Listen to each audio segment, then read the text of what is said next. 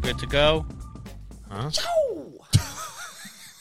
That's the starting. It's the starting noise of the first episode. No, I mean, when you plan something for so long and then here we are, I don't even know. Now we're just like stuck. Now we're just staring at each other like, what are we going to talk about? I was thinking about that. I'm on the drive over. I'm like, I've been waiting so long for this first moment of sitting down talking with you. And now that it's here, I'm just like, hello. I don't know. It is. I mean, it is what it is. You know, weird times we're living in, and then here we are still doing this. It's a way to connect. Mm-hmm. Yeah, no, I mean, I think we're definitely figuring out a way throughout all what is going on to still reach not only each other, but the masses, you know, from your audience to my audience, so. You know what's crazy is I think podcasting is the one thing that bridges all the generations, as opposed to like TikTok is specifically for certain age group. Yeah. You know? Or it's most... Or like Coachella. Coachella and TikTok.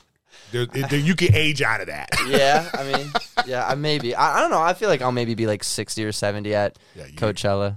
That you're going to be that guy that people are going to be like, why is that weirdo here? You know? But then I'm going to be dressed better than all of them, raging harder than all of them. So they're going to be like, we look up to this guy. You always... You know, I saw you in Vegas one time. You were at that EDM... EDC. Is that what it's called? EDC? Yeah. What does that stand for? Electric Daisy Carnival. Electric Daisy Carnival? Yeah. Or like, I'm pretty sure it's that, yeah. Yeah, you were always like that kind of stuff. Just I still go. Crazy. I love it, man. I love colors. So that's the thing. That's like my moment to like just wear anything and like. But what is that about? I don't understand. Like, that's one of those things where I see that kind of stuff going on and I'm like, I don't know what that is. Even Coachella. Like, I have never gone to Coachella. Mm-hmm. I think when Coachella started, I was already at that age where it would look creepy to be at Coachella. Okay. How long is Coachella? I think it's like 15 years, 10 years. Yeah, see, you need to have a computer over there when we ask you freaking questions. It's running my damn... I got a phone. Yeah, okay. That's our producer over there. There we go. Lame. Yeah, so that's what you're supposed to be. Yeah, we got to be like, hey, what was the name of such and such? And you got to have it on the fly, man. First episode, already slipping. But, yeah, well, I don't know. That's one of those things that I don't know what it's about. Yeah, because I know it's about the EDM, but EDM is the music, right? EDM is it's a genre of music, yeah. And that's electric dance music. Okay, yeah. Electric dance music, and that's what they play at the EDC. Yeah, there's a lot of different subgenres of EDM that are played at EDC and different festivals like EDC.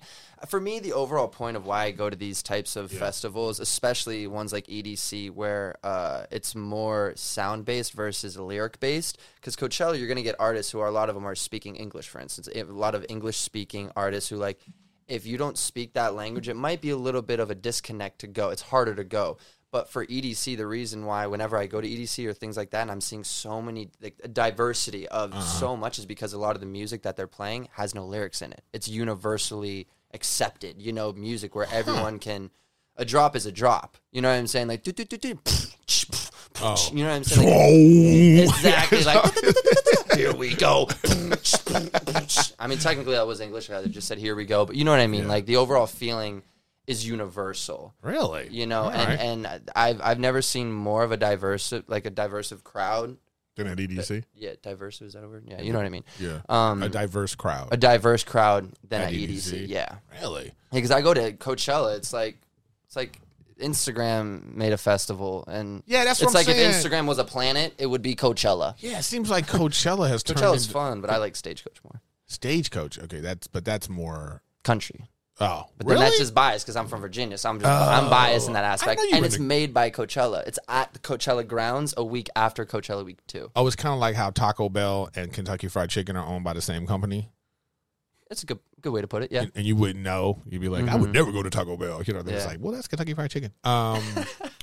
So you go to. I actually didn't know that. I didn't know you were into country music. Super into country music. Really? I went to a lot of country concerts growing up. A lot of them. Do your fans know you're into country music? Is that something you like want out there in the world? Yeah. I guess I wouldn't bring it up if I didn't want it out there. I don't mind it. The thing is, like I said, like I'm from Virginia. I grew up listening to a lot of country music. And I went to a lot of country concerts, and I don't mind. I mean, people know I've gone to Stagecoach. But how is that? How is it that you listen to a lot of country music, even being from Virginia? Because your family's like you know, like you're one of these weird like unicorn types that like people wouldn't really know is Colombian. Yes. Yeah. You don't look, you know, so like, what you wouldn't look at me and be like, oh, Colombian kid. And when I met your parents, I thought to myself, like, oh, it would rock my world. Mm-hmm. I was like, you know, just because, you know, you just look like a LA white kid. Yeah, for lack of better terms, yeah. Yeah, you know what I mean? And then people just don't even know about that. There's a little spice in there. Always a little spice. I feel like that's always where I get a little fiery from my dad's side, you know, a little spice. Yeah. And I love it, man. I was actually thinking about that like a couple months ago, like of how grateful I am to have that side of that heritage built within me. Like whenever I go and visit family in Colombia, like I have more family in Colombia than I have in the United States. Like extended family. Right. You know, and that to me is... Well, they're Latino, so... Yeah. No, I know, but I'm saying like from my mom's side, for instance, like I have more from my dad's side than my mom's side because my mom is from, you know, Pennsylvania. So like, it's just, I'm very grateful to have that side, you know? Yeah, that's the thing. You know, I always wonder like, what do we have in common? Mm-hmm. And I realize that's probably one of the things we have in common is just being mixed race. Mm-hmm. But what are you mixed with? It doesn't matter. You know what I mean? People always, you know, I always say people want to know what you are so they can know how to hate you. You know, that's a good way to put it. You know, so I love you. Yeah, no, I know, but I'm just saying this. I guess whatever. I don't actually even know the full extent of all my mix. Same here. You know what I mean? I just know my dad was born in Colombia, and then you know, came to America. That's all. Well, I know. Well, it's good because you had. You know, you have a great family. You know, you have one of those like all American families. You know, it's like mom and dad. You like actually your family was like I Love Lucy. You know, you had Ricky and Lucy. Oh, you've never seen I Love Lucy? Oh my God! I've heard of it. This is what I'm saying. I Love Lucy is a classic. Lucille Ball. Is that a Ricky Ricardo? He was the hot fiery Latino, and she was the redhead, and they were like it was like classic sitcom. Man, they were actually the first 3-camera shoot. They invented that.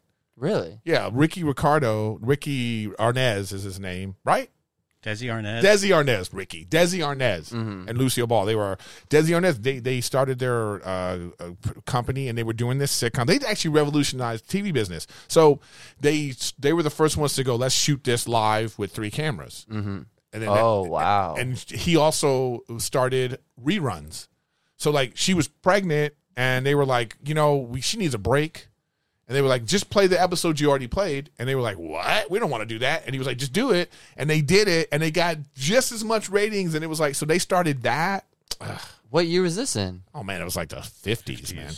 Yeah. It was old. I was young. Like it was. What do you mean you were young?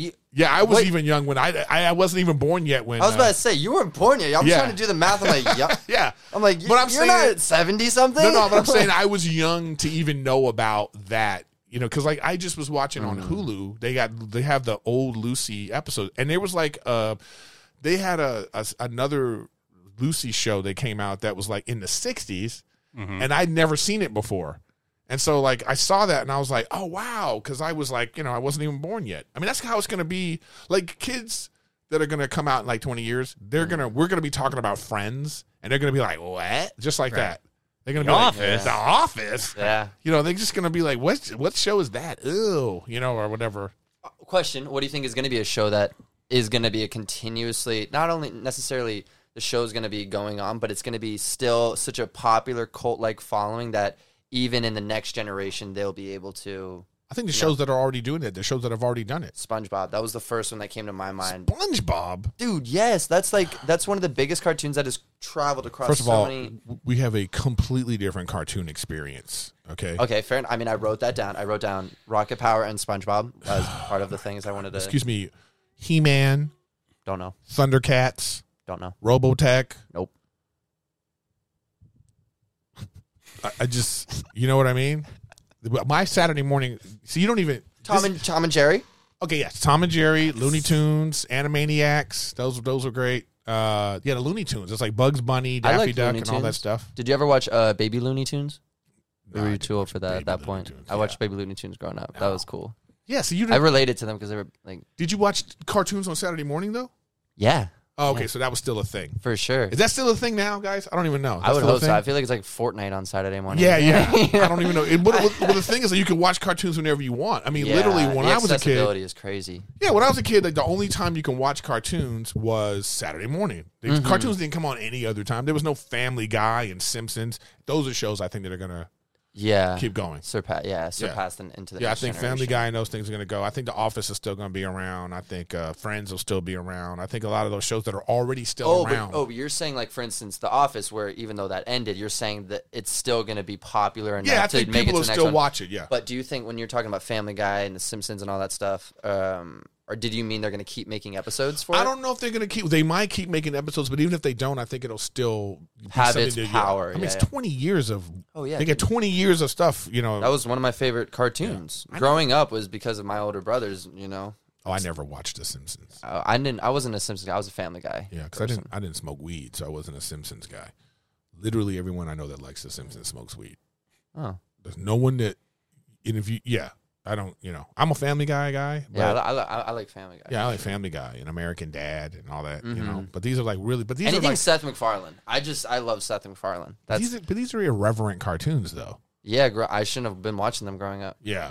I agree that I should not have been watching them growing up. I think that also ties in, though, to like why I also am who I am is because I was able to watch a lot of that more mature content growing up, and I was able to then, you know, dictate what was wrong and what was good. You know, it's like, you know, it's like if I was to curse as a kid, I didn't feel like it was bad if I was cursing, but I felt like it was bad if I'm cursing it when it's directed at someone. If I stub my toe as a 10-year-old and I yell out the F word, I don't think that's hurting anyone. I think that's just an expression of emotion. You know, it's just it's you expressing something.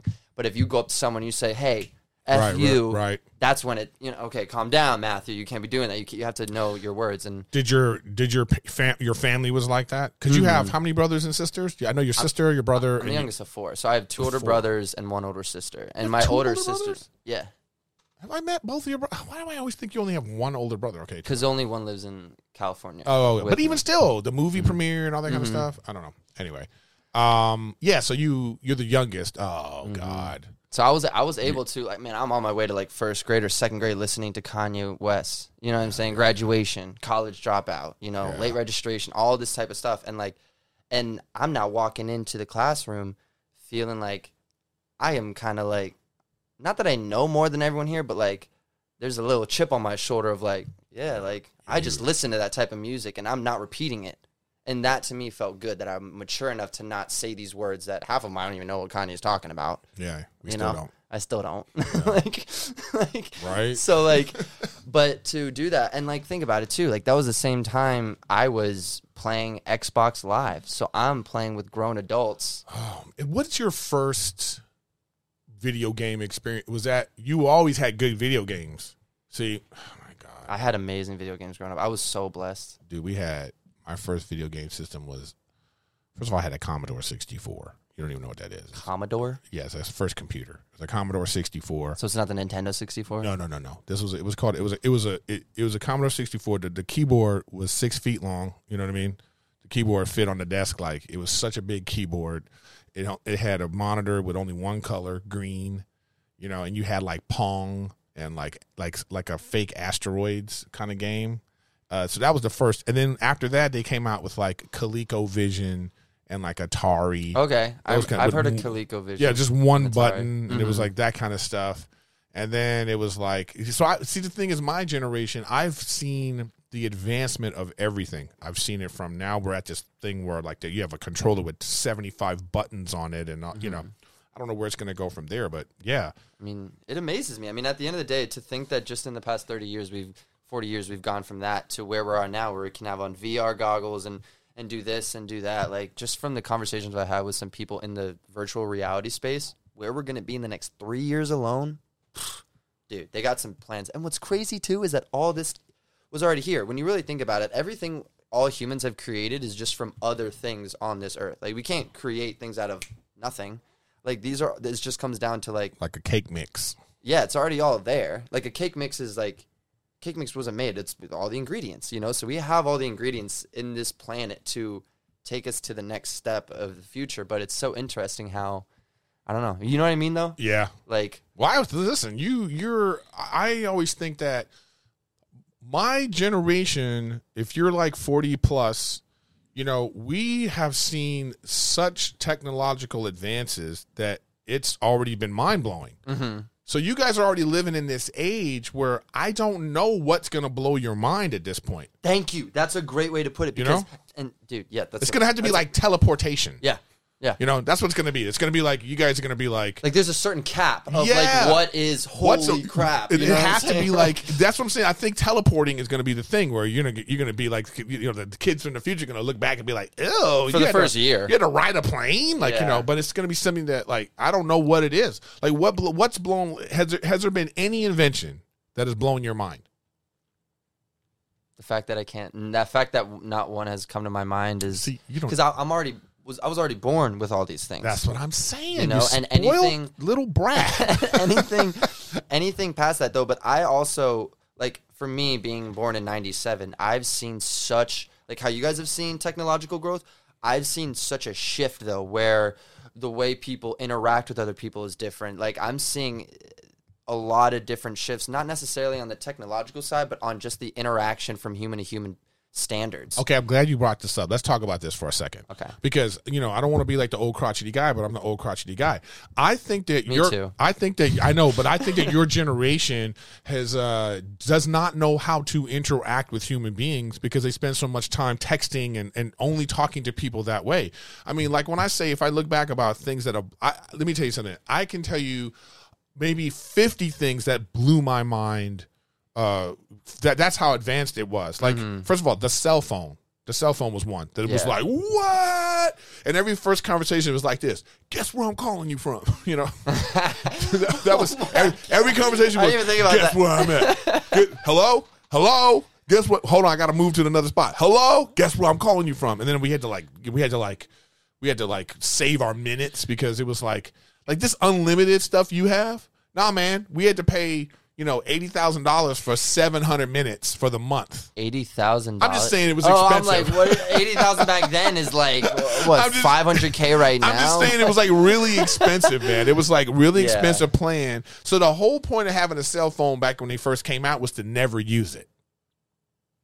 But what about a car phone? I remember hearing recently about a car phone. No, but that's the same thing. Car phone. Was that before or after the cell phone? That was before, right? No, it was like around the same time. They invented cell phone, and then they put it in the car. Got it. And it used to be like with a wire. But anyway, my point is that was an invention that blew my mind. Even when you think about the phone, like we had rotary phones, so it was like when they had call waiting and three-way calling. All these things were like, what? Mm-hmm. And then the computer and the internet was like, you don't even know the world without the internet. I do. That's what I'm saying. Oh, you do? That's what I was about to bring up too, because I was in such a beautifully born year to the point, I don't even know if I said that right, where I was able to grow up with no cell phone and you know, having new calm. I still remember my friend's home phone. Yeah, man. I remember good. I was about to say right now on instinct, but I'm not gonna dox him like that. He gets a million calls. No, but like I remember that. I'd be like, hey, is this person home? I wanna I wanna go outside and hang out with him. Oh no, he's got homework. Well, okay, I'll try tomorrow. Okay, bye.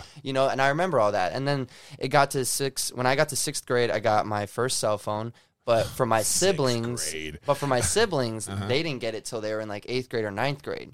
But as time went on, we would get it. So nowadays, there's kindergartners with iPhones. Check this out. You know? I used to work at a school, and like I remember having a fight with the dean of students at the time. We were having not a fight, but it was like a disagreement about cell phones. And there was a feeling back in the day that if you had a pager or a cell phone, you were a drug dealer.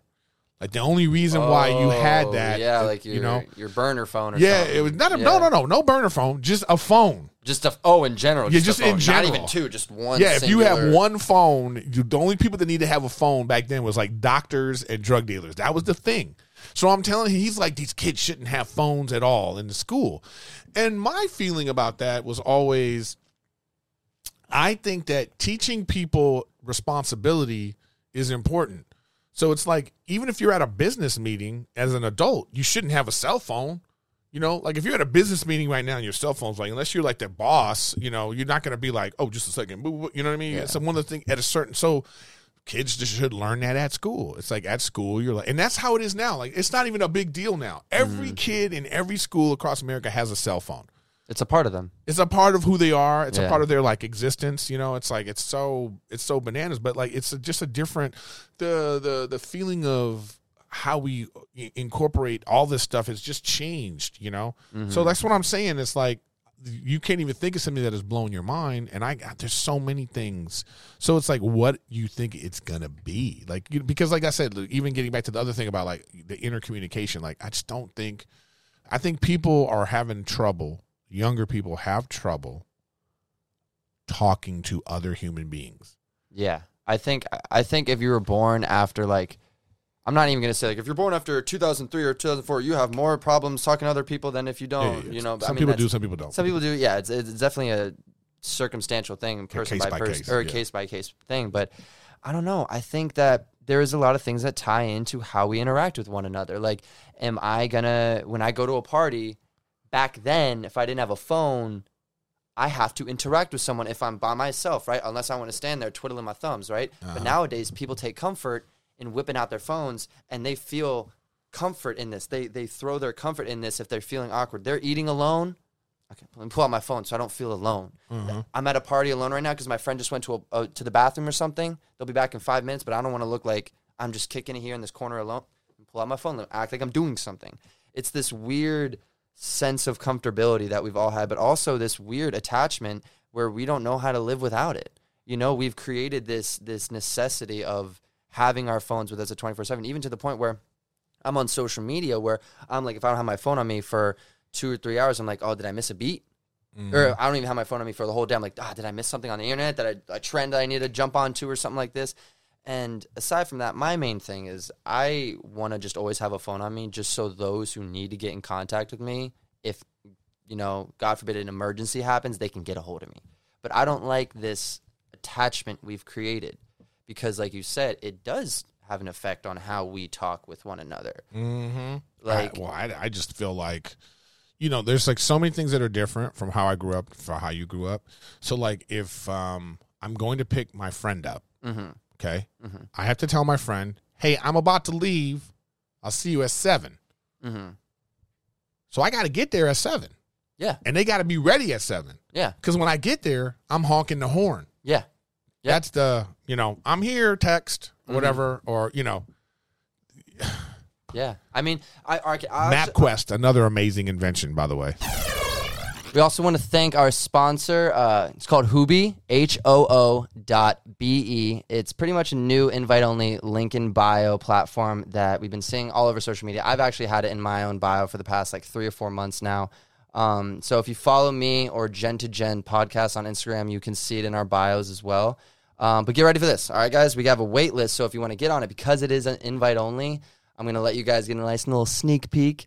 It's Hooby, HOO.BE/waitlist/Matthew. That's HOO.BE/waitlist/Matthew. And you can jump on a little bit early. Long story short, I really like it. It's a very customizable platform, and I put it on genuinely without them coming to me first about this. So check it out. It's really awesome. Thank you, Hooby, for sponsoring this episode and the rest of the season. Hooby. So, but I know what you're saying. I think that, but you know what? That's what I mean, that we long for human interaction. We're communal mm-hmm. creatures. We want to be around people. So I'm just saying that I think that is, you know, I don't want to be like old crotchety guy, like I'm saying, but I just feel like there's a lack of how to interact, because that's how catfishing became a thing in the first place, is because, you know, people are just texting with each other and they think that they know this person. I've known people who've told me that they've fallen in love with someone they've never met. Yeah. You know, I've never met, you know, that kind of thing. Yeah. Well, we've been texting and we love each other. You know, it's like, okay, but you don't. Have y'all FaceTimed? There is nothing like being face to face. Oh yeah, there's nothing like it. Even a phone call. You I don't know. See, I've also seen another thing that was amazing is like chat rooms. Yeah, and then they got dark, and then they closed all of them down because they just got real dirty and perverted.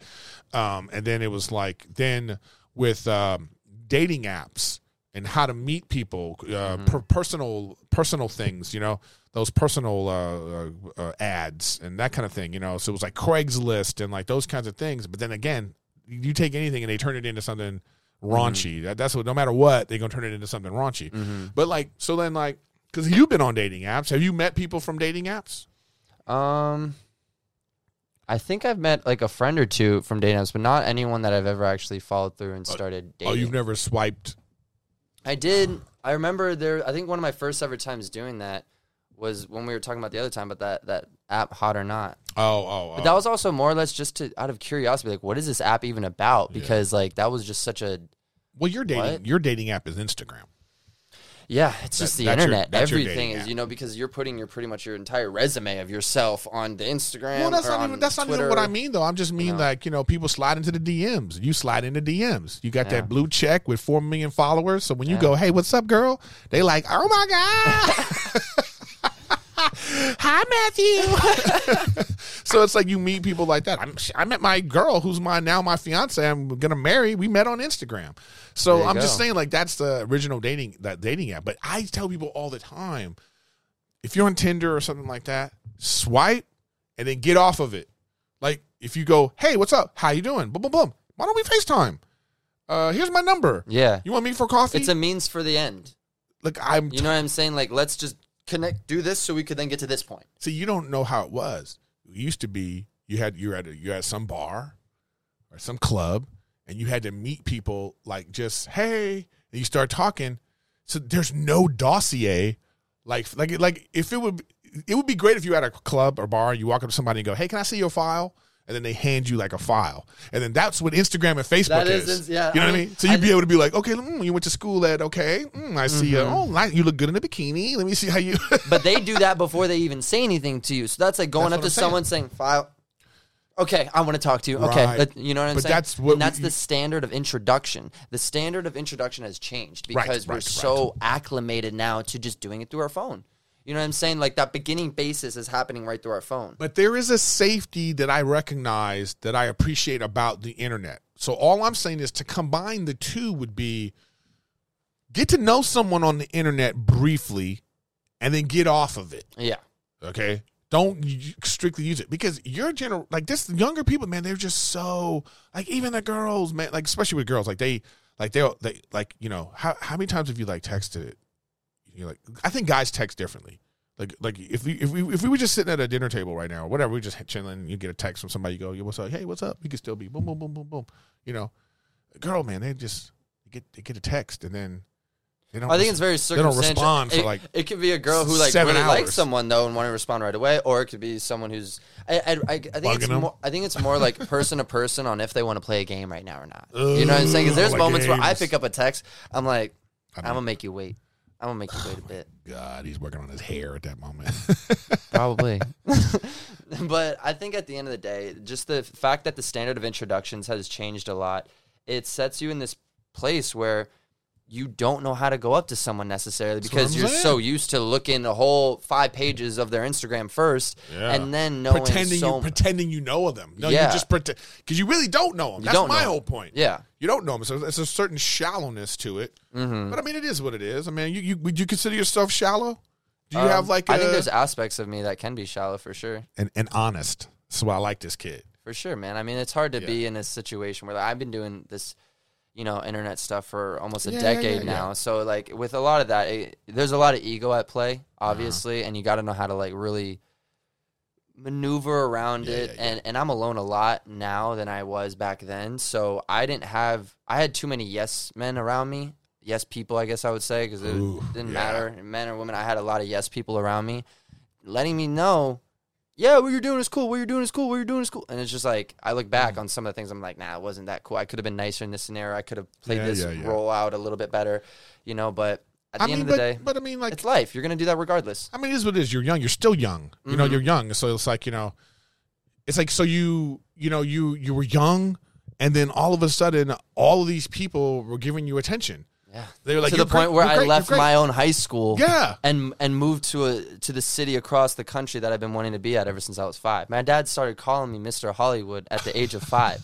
And you're telling me he knew. And you're telling me 10 years later when I'm 15, I'm going to start getting calls from that same city and being like, okay, we should have you out here all this. Dude, I felt like Hannah Montana in that aspect because I'm traveling, doing all this thing, meeting people, and I can't go back to my school at high school and then talk to my friends about this because I would, first off, feel like I'm bragging. Second off, they would feel like I'm bragging. Third off, I don't want to come off in a condescending manner.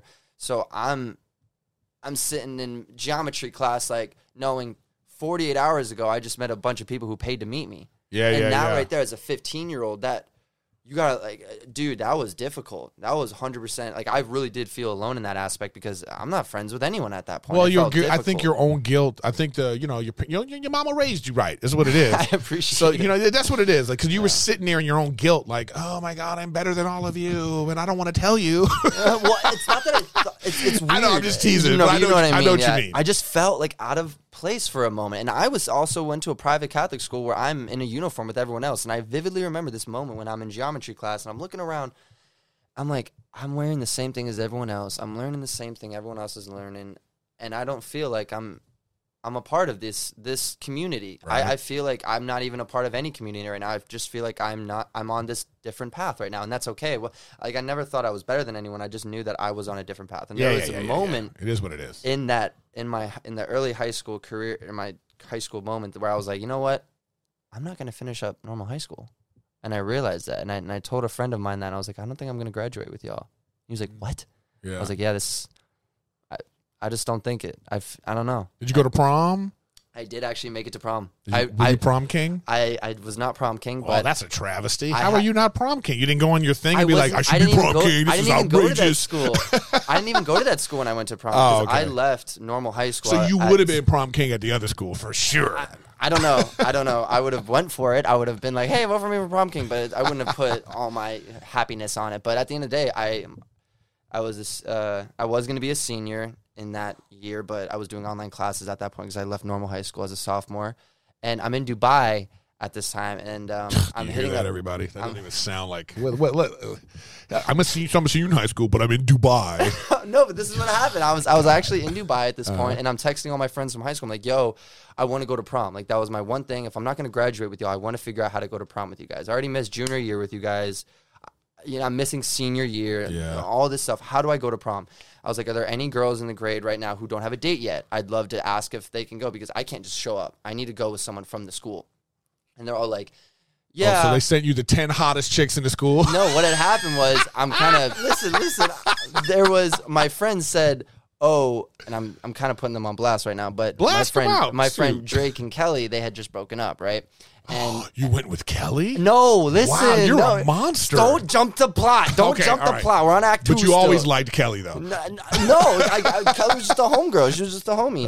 And then they all said Drake doesn't have a date right now. I was like, yo, I hit up Drake. I was like, Drake, come on. And he was like, all right, let's do it. So my boy, so you went with Drake to prom? My boy Drake took me to prom. And, bro, there's photos of everyone, like, holding each other. And Drake is, like, holding me. Like, you are who you are now. Yeah. All right. But you're saying that there was a time when the fame and fortune, you had a little monster phase. Yeah, 100%. Okay. Where I didn't know how to understand it all, man, because I wanted this. You know what I'm saying? Yeah, but I didn't know I would get it the way I got it. Because I knew I wanted to be an actor. I knew I wanted to be in Hollywood making films and all this stuff. I didn't know how it was going to happen. And then the way it was happening, getting the followers and then going to travel to this city on the weekend to meet all your fans and then going back home to be in class from Monday to Thursday and then to leave early on Friday. Like, there was a monster inside me growing for sure by the time I got to LA where I wasn't even really focused on film that much. I was just like wanting to grow up. I wanted to just have fun. I wanted to just experience LA. And I remember one of the first weeks I got there, I was with my boy Boogie. Uh-huh. My boy Boogie, he's awesome. He actually played, I think his name is Tebow in iCarly, the donut guy with the stick. If you've seen iCarly, you would know. You'd know. You think I know what iCarly is? You don't know what iCarly is? No, I've heard of that, but I don't know. Okay. I've never watched it. It was just a big show, and I met him before I moved to Los Angeles, and he told me when we were driving around in Los Angeles, he was like, he saw me looking around. I'm just like, wow, like, I'm just taking it all in. And he said, and he stopped the car. He said, you know that feeling right there? Right there, right there, right there.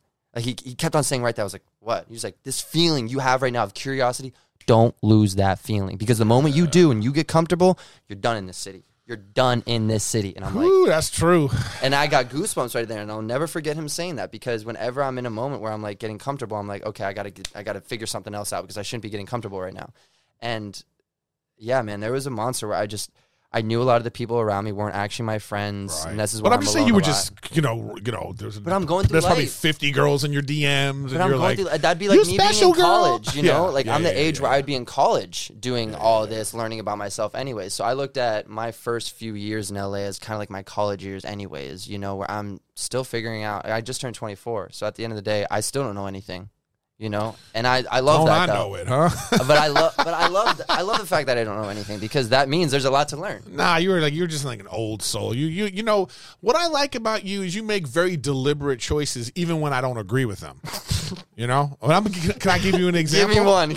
Okay, so your movie. So he made the choice in his movie to not kiss the girl. I knew you were going to say that. But do you know why? Well, excuse me. Can I? Let me set this up. Proceed. So you know, I see the movie and I'm like, it's not really a love story, but it sort of could be a love story. And there is a moment where you think, no, he should kiss this girl. You're acting. You're being it's not Matthew Espinoza in the movie. You were whatever the person was. Jordan J. You should have kissed the girl. But I talked to you about it, and you were like, well, you had a thought. You know, and then when I saw the movie and I was like, you know, this is the thing I appreciate about you is like you made a lot of deliberate choices. Like, I want this, I want that. And you made that choice. And you were like, you stuck by it. And I'm sure everybody was like, you're not going to kiss the girl? It was written in the script where I'm supposed to kiss Emily. You should have kissed her. You know, but at the end of the day, for me, and I know they weren't happy with this, I have a long career. I have a long acting career. I'm mentally preparing for a 60, 70, 80-year long acting career. I ain't giving out my marbles on the first scene, on the first episode, the first movie, the first thing. Dude. I know, but you still feel this way? You can sit here and defend kinda this? Yes, kind of no, but at the end of the day, I don't know. Maybe if I did do the kissing scene, I would have booked this next role, but I don't think there was going to, you know what I'm saying? I don't think it has anything to do with it. Forget about what it was going to lead to. Mm-hmm. It's just about that moment. I know. To me, it would have been a more genuine experience. Would have been, you would have kissed her. Yeah. But also, the thing is, too, is that, like I said, like, I don't curse on social media. I try not to do anything. I try to be as clean as possible. And there's certain aspects of me that I'm waiting to be shown in film, you know, and kissing was one of them. You could go online all day. You could go online all day. And I've had this vision for so long. You could go online right now and type in Matthew Espinosa kissing, blah, blah, blah. You're never going to find anything, ever.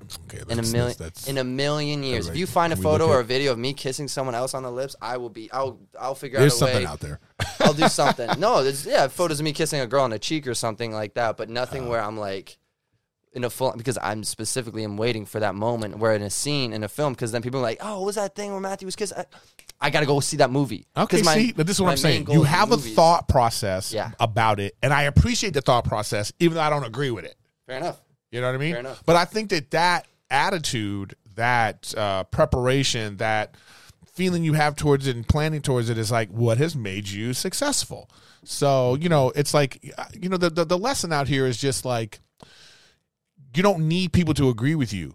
You need to just do what you want to do and then make the choice and live with the choice. Yeah. You live with your choice. I live my choice regardless of what, even if I want to hit up the entire production, could be like, oh, we should have done the kiss.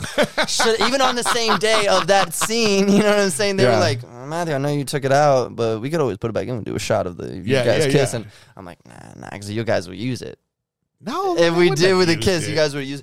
But the thing is, like I said, like I'm so grateful for that entire production. I love everyone on that entire team. It was a very good collaborative effort, and like I was just grateful to do the film regardless. Yeah. So I did feel at certain times where I shouldn't have been so controlling, but I have my vision. Well, you know what I'm saying? Like, kind of who you are. But I, like, for instance, maybe it wasn't the best idea to take out the kiss, but it was the best idea I could have had to take out any potential social media person in it.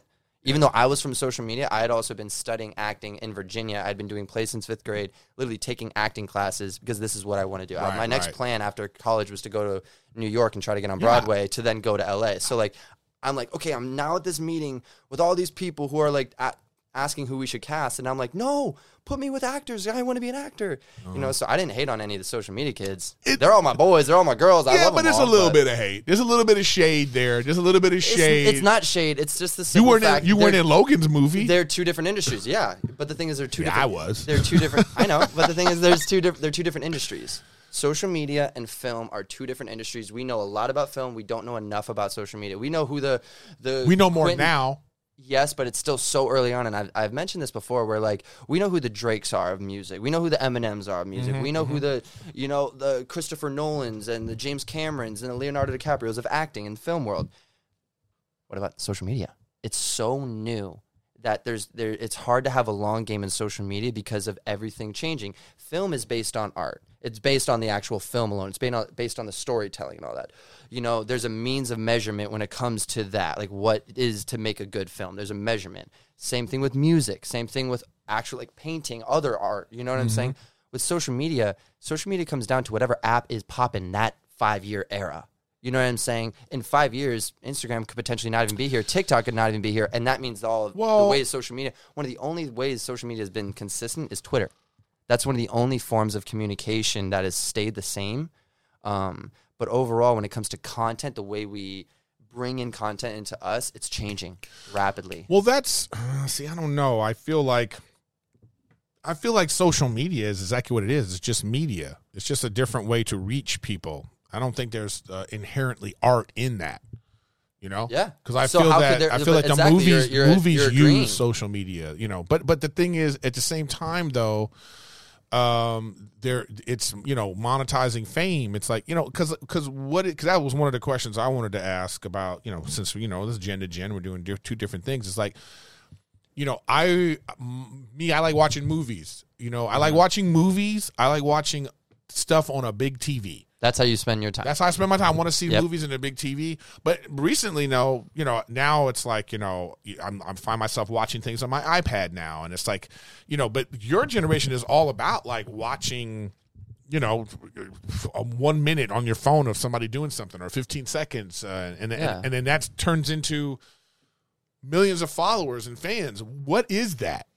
I mean, it just comes down to, like I said, how there's such two different industries. You know, you look at Vine, that really started this fast-paced content where, like, if you don't... The fact that there's 6 seconds in a Vine and people wouldn't even be able to get through a whole Vine before they're like, I'm over this one already. That right there is scary. But you're not going to do that in a movie. You're not going to watch literally 2 seconds of a movie like, I'm over this. You'll give it at least 10 to 15 minutes. It's a ratio standpoint. You know what I'm saying? So, like, for me...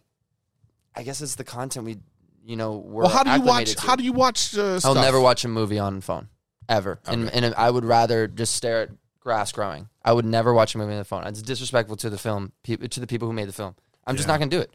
I don't care, unless that's the only way I can do it, and I'm literally so bored. Like you're on a plane or something like that? Yeah. Like, but the smallest screen I would watch on is either like the plane screens or like the iPad screen, just because I want to be involved in it. You know? And that's just the film. That's the actor in me. And that's just me being biased because I love film so much. I watch multiple films a week. Like, I just love it. But could you somehow explain to me how, like, what was the first thing you did that you would say went viral? On Vine? Yeah.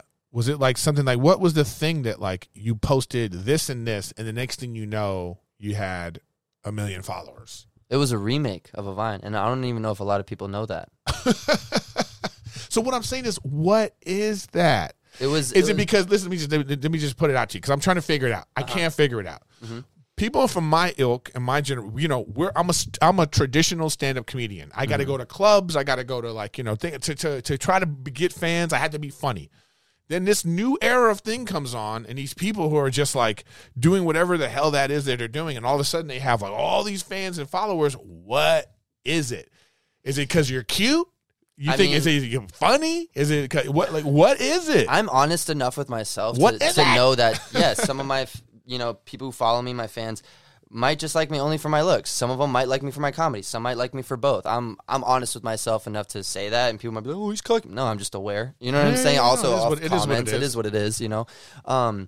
It's just the day and age we're in right now. You know what I'm saying? Like, where I can maybe, for instance, Justin Bieber is a prime example, where he was standing or sitting on a staircase, like playing guitar, you know, that got on YouTube. Right, and that's where Scooter Braun. So I feel like that's a good example. Completely different, though. That is completely different because. Well, I think it's about accessibility because you would have had, someone would have had to go to that staircase to see him. That's the whole point. It's just the accessibility. Listen, I get the accessibility, but Justin Bieber's a totally different animal. We've both been around him. Yeah, he got that thing. Yeah, he definitely has it. He got that thing that Tom Cruise, Will Smith. Mm-hmm. It's like a, you know, I was. It's the X Factor. There's a thing about him. Yeah. Like if he was in a room and he started walking over there, everybody in the room would find themselves gravitating that way. He's got that thing. That's different. Mm-hmm. That's okay. So I guess that's completely different. I guess to answer your question, it really just comes down to like. The right content in the right time in the right place. You know, for me. Now, this is what we should be reaching out to our new fans for. I would like people that are 25 and under, if you could verbalize it, if you could communicate to me and people of my ilk and my age range, explain to me what it is that you like about whoever, the TikTok, the Vine, the Instagram person that you go, I have to follow this person. What is it? Like, what is that thing? I mean, everyone has their different thing. You know, some people will do cooking videos. Some people do things. You know, everyone, it's just, you can find anything you want on the internet. And I think that beauty of it, like maybe I 20% like cooking videos, but I also 40% like funny videos, but I also like 20% like self-help videos, you know, and then 20% I like fitness videos, you know, and that's going to be what algorithm is throwing me. But when did you figure out what your audience liked about you? Because there's obviously something that, you know, trial and error on videos for sure. So like, you know, now if I post this, if I set, you know exactly what your audience wants. Yeah, I could upload something and let you know how many likes I think it'll get or comments or shares, and I'm usually kind of around on point. And that's just because of just years of understanding my audience and all that. That's the thing I can't figure out. Well, sometimes I'll post something and then I'll get like a lot of, and I'll be like, what happened? What? I don't get what it is. Sometimes it is random. So the thing that I think is going to be funny, I think I'm going to get a response for. Nothing.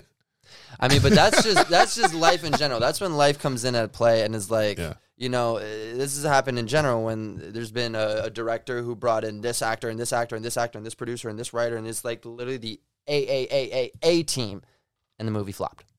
You know, it's like, no, we did everything we could do to make this happen. Why didn't it click? And that's just life. Maybe it was the wrong time to upload that or to put out that film. Maybe it was the wrong time to upload because Instagram is like, no, we don't want you posting at this early on this day. Like, there's so many variables. Well, you figured out all that stuff too, though. But it's all always ever changing. Oh. So for me, like, there was even a long time where I didn't even really post on the internet. Like, there'd be, if you really go back on even just in this past year, there'd be months that would go by where I didn't even post on Instagram because I've been doing it for so long that like it becomes this suffocating feeling of like of expectations and jobs and all this stuff, because I got into it because I liked making people laugh. I would go to school in middle school, elementary school. My mom, when she'd come and pick me up, she'd be like, how was your day? I said, it was good. I made 5 people laugh today. That was my means of measure. That was how I measured how my day was based on how many people I could make laugh. I would count. So when the internet came out and I'm like, I can make videos and put this out to anyone. I was already doing random YouTube videos in 4th grade, 5th grade, all that type of stuff with my brother. And I made a Vine that was a remake because I thought it was also funny. Shout out to Alex Holte. I appreciate your Vine remake because that's what got me where I'm at right now. So, really? Yeah, Alex Holte. I'll never forget that name. And a kid named Liam Finlay. Liam Finlay was a kid who owned Best Vines on Twitter and had 500,000 followers. Right. And I randomly messaged him one day. I was like, hey, I like making people laugh. Like, check out my Vines someday if you're ever bored. And then one day, I'm just chilling, doing science homework. Right. And I get a text from my friend. Oh, my God. This is crazy. Oh, my God. I'm like, what are you talking about? I get another text. Dude, this is so dope. Congrats, man. I'm like, what is going on? Yeah. And then like, check Twitter, check Vine. I'm like, okay. And I go and I see I have like 2,000 new followers. And back then you're like, 2,000. You're like, what? I only have 100 people following me. And that's all. That took years because these are all people I know. Yeah. So I'm all these people on Twitter now. Oh my God, blah, blah, blah. And next thing I know, then that's when I realized I was like, oh wow, this. And then, like, see, the thing about you that is great is, like, you instantly, like, that happened, and you didn't, like, go, oh, my God, what am I going to do? Your brain, your old man brain, all was like, okay, we got this. Here we go. No, I'm not even kidding. I've said this in interviews. I've said this in meetings. I've said this in so many things. When people get into this position where they fall into this seat of millions of followers, or not even millions, just tens of thousands, 100,000, they're like, What do I want to do? Do I want to act? Do I want to dance? Do I want to draw? Do I want to paint? Do I want to do this, that? I want to be an astrophysicist, singer, songwriter, all this stuff. Like, I don't mind when people want to try everything. Right. It's fine. But, like, for me, I get into this seat, and I'm like, oh, this is nice. I like this. But how do we get to acting now? How do we make a movie now? How do we do this? So, like I said, I was getting offered all these films right away when all this stuff started happening. And I'm like, no. I want to be only with actors.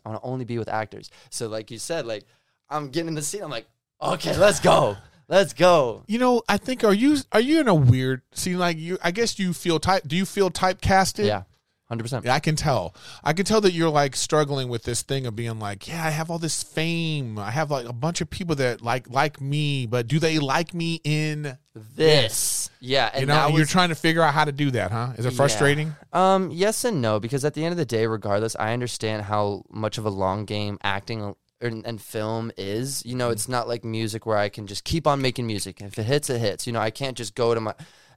I've said this example before, how this musician can go to this person's studio, make a bunch of songs, and then come out making 5 Grammy hits. You know, I can't go to my friend's studio in his garage or her garage and make an Oscar-nominated film.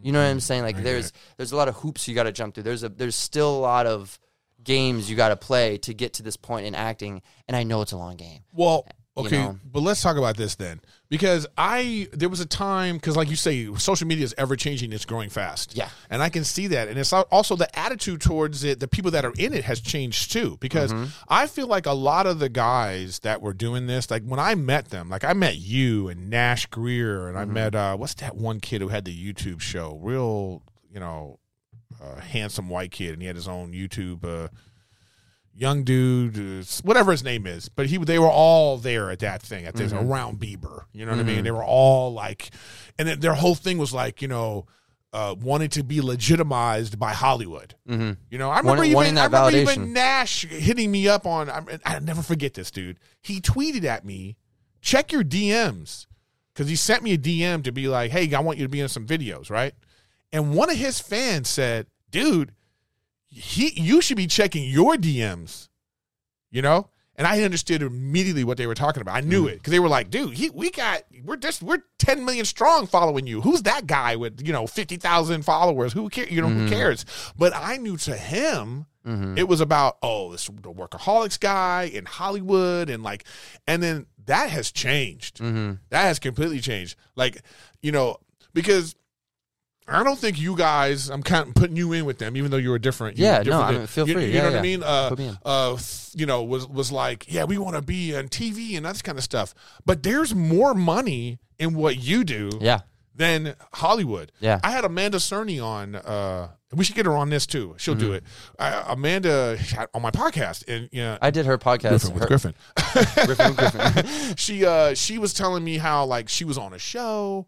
She was so, you know, trying to act, you know, she's on this show, and then she saw that she got more followers for her videos than the show got viewers. Yeah. And then there was a moment where I think that she decided, what am I trying to be in Hollywood stuff for? Yeah. I can do my own thing. She got 25 million followers.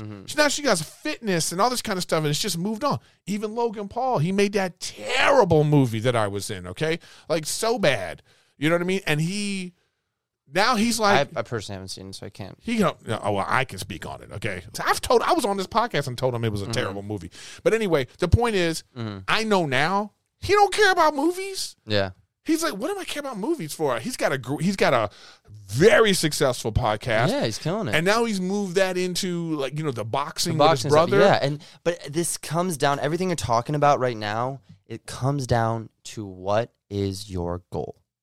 That is your goal. Well, your goals change, though, depending on... My goal for me is to be an actor and a filmmaker and a storyteller. Okay. You did that, though. You made a movie. But I ain't done yet. That's not even a fraction of a fraction of a fraction of what I know I'm going to do, you know? So for me, if my goal was money, if my goal was followers or fame, I wouldn't even... I'm on YouTube every day. I'm on this every day. I know how to gain those followers if I need to. And I did that in the beginning realm of my life on the internet. But now I'm kind of in this mode where it's like, yeah, you can get 100 million followers in 1 year for sure. That's proof of concept has been created now. TikTok, multiple people have gotten more than 100 million in 1 year. That didn't happen 5 years ago. That didn't happen 10 years ago. That didn't even happen 3 years ago. So the for how fast that is, like, to gain followers and to, like, that, it's overwhelming sometimes. And, like, if you don't know how to maneuver around it, then, yeah, like I said, people are going to be like, do I want to act? Do I want to do this? Do I singer-songwriter? I'm going to make a movie and do all this. For me, like, I already sat back and I'm like, how do we get now to this point? Followers don't mean respect. That's the well, that's the thing, too, for sure. But I will say this, though, that this is what I'm saying. While social media is not the same as like TV, film, and all that stuff, it's just, it's a tool. Anyone can use it. That's a tool. But it's a tool that people like. One thing I'll say for the Paul brothers, everyone in boxing needs to look at them and be like, oh, I need to get a social media following. Mm-hmm. Like, I need to, like, put my boxing videos up. I need to, like, engage with my fans. Yeah. This old thinking of that, all you need to do is be talented.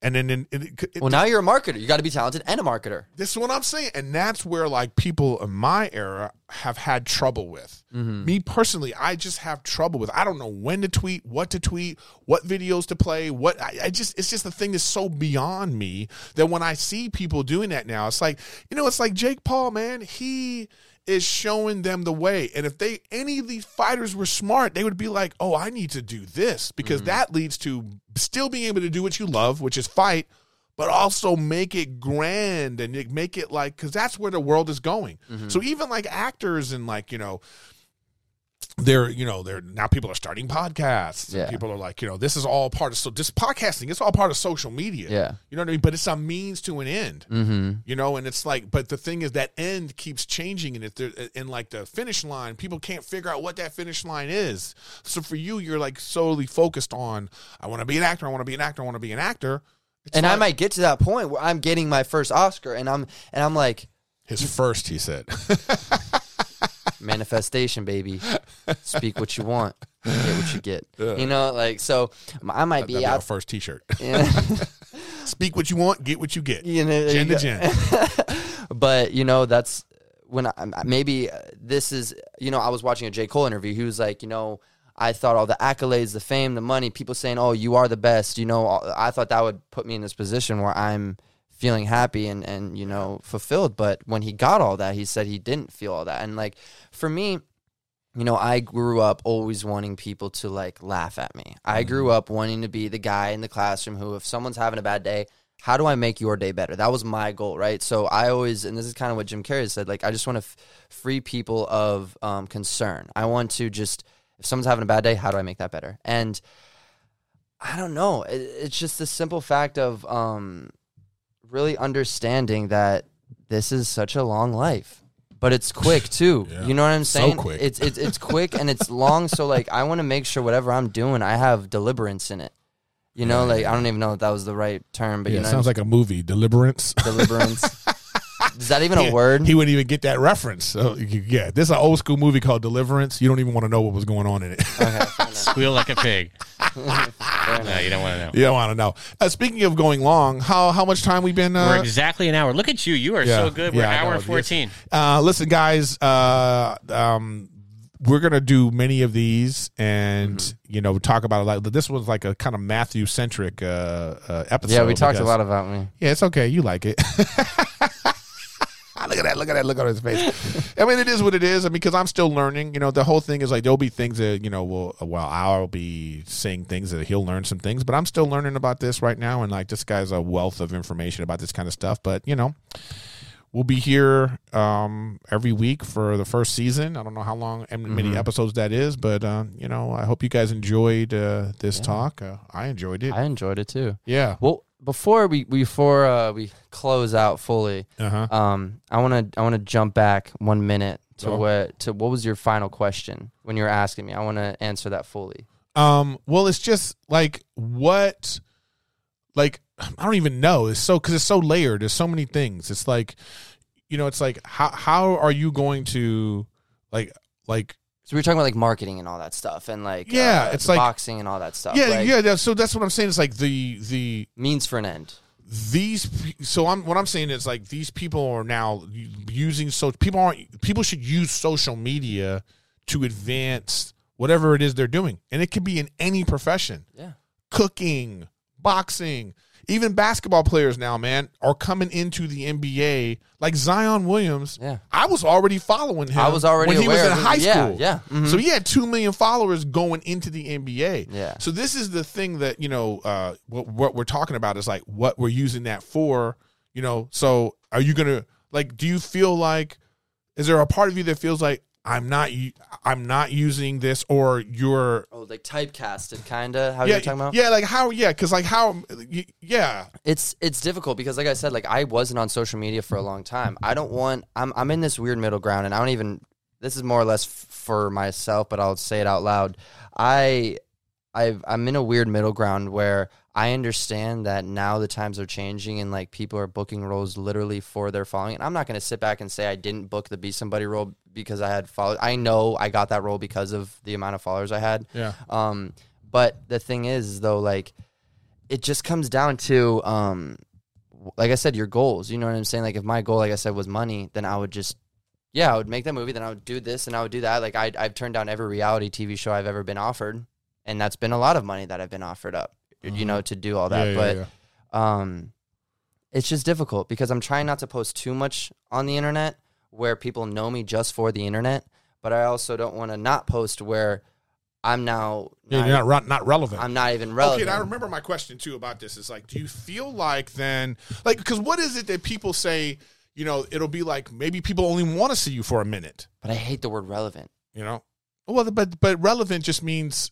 Relevant doesn't have to have a negative connotation. It just means like there's so much stuff going on. Mm-hmm. How do people remember you? Yeah. I mean, there's so many things to remember. There's so many people. I think it's about not caring. And that's what I was going to say when you were talking about like, what do I tweet? When do I tweet it? How do I tweet it? It's about not caring. And that's what I've really started to understand is don't put so much on what we do on the internet. This is for everyone out there right now. Oh, there it is. Don't put so much on of what you do. Like that care into it. Like you like this photo that you took? Dope. I'm happy you like that photo. Now upload it, walk away. Put your phone down, walk away. Because if you sit there and you're like, yes, 10,000 likes, 20,000, yes, this many comments. Oh my God, this person. You posted it for them now. And that's fine if you want to post for your fans, all that. But then it gets to this point of expectation. And expectation is a slippery slope. Because you'll do that again the next week, and you might not get the same what you got this week. And it's you've monetized this. This is your business, though. It's your business, exactly. But it's also when it's your business, you have to worry about it. But you also want peace of mind too. If like I said, if you already have a roof over your head and food on your plate, and you're fine and you're comfortable in that aspect financially, then make sure your peace of mind also is. Okay, well, that's different. You know what I'm saying? Like, so if people, I can agree with that. So a lot of people like how there's. Ways, you know, to play football, and there's ways to do this. There's no rule book on social media. Yeah. There's no rule book on like because it's ever so changing, and that's something like I've always thought about. Like, how is there no rule book on social media? There's rules we gotta live by when we go to school. Don't do this. Don't do that. Don't do this.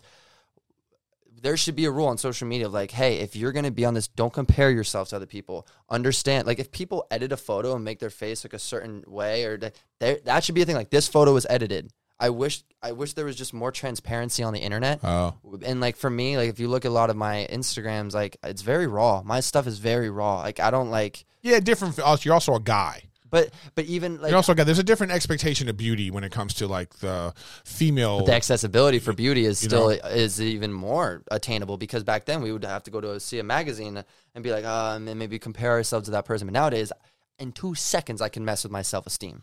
Oh, I totally agree with you saying. Let's end on this. I don't know how to do it. Let's end on this and we can talk about this next week because this is something. Yeah, we'll put a pin on this for next week. Yeah, because I'll tell you what it is. In my day, everyone blamed Hollywood magazines for for beauty expectations. Mm-hmm. Okay, they were like, oh, these magazines are making girls feel like, you know who's doing it now? You are. Yeah. Don't blame Hollywood anymore. And the followers, too, because now we're in a state where we're going into these classrooms and people have these vision, these glasses on where they're looking at all their classmates and they just see numbers above their head of this many followers, this many followers, this many followers, this many followers.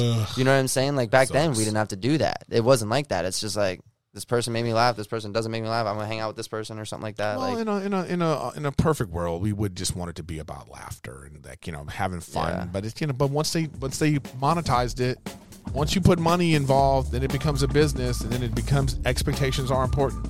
Yeah, But anyways, this is Eric Griffin, Matthew Espinosa. This has been Gen to Gen.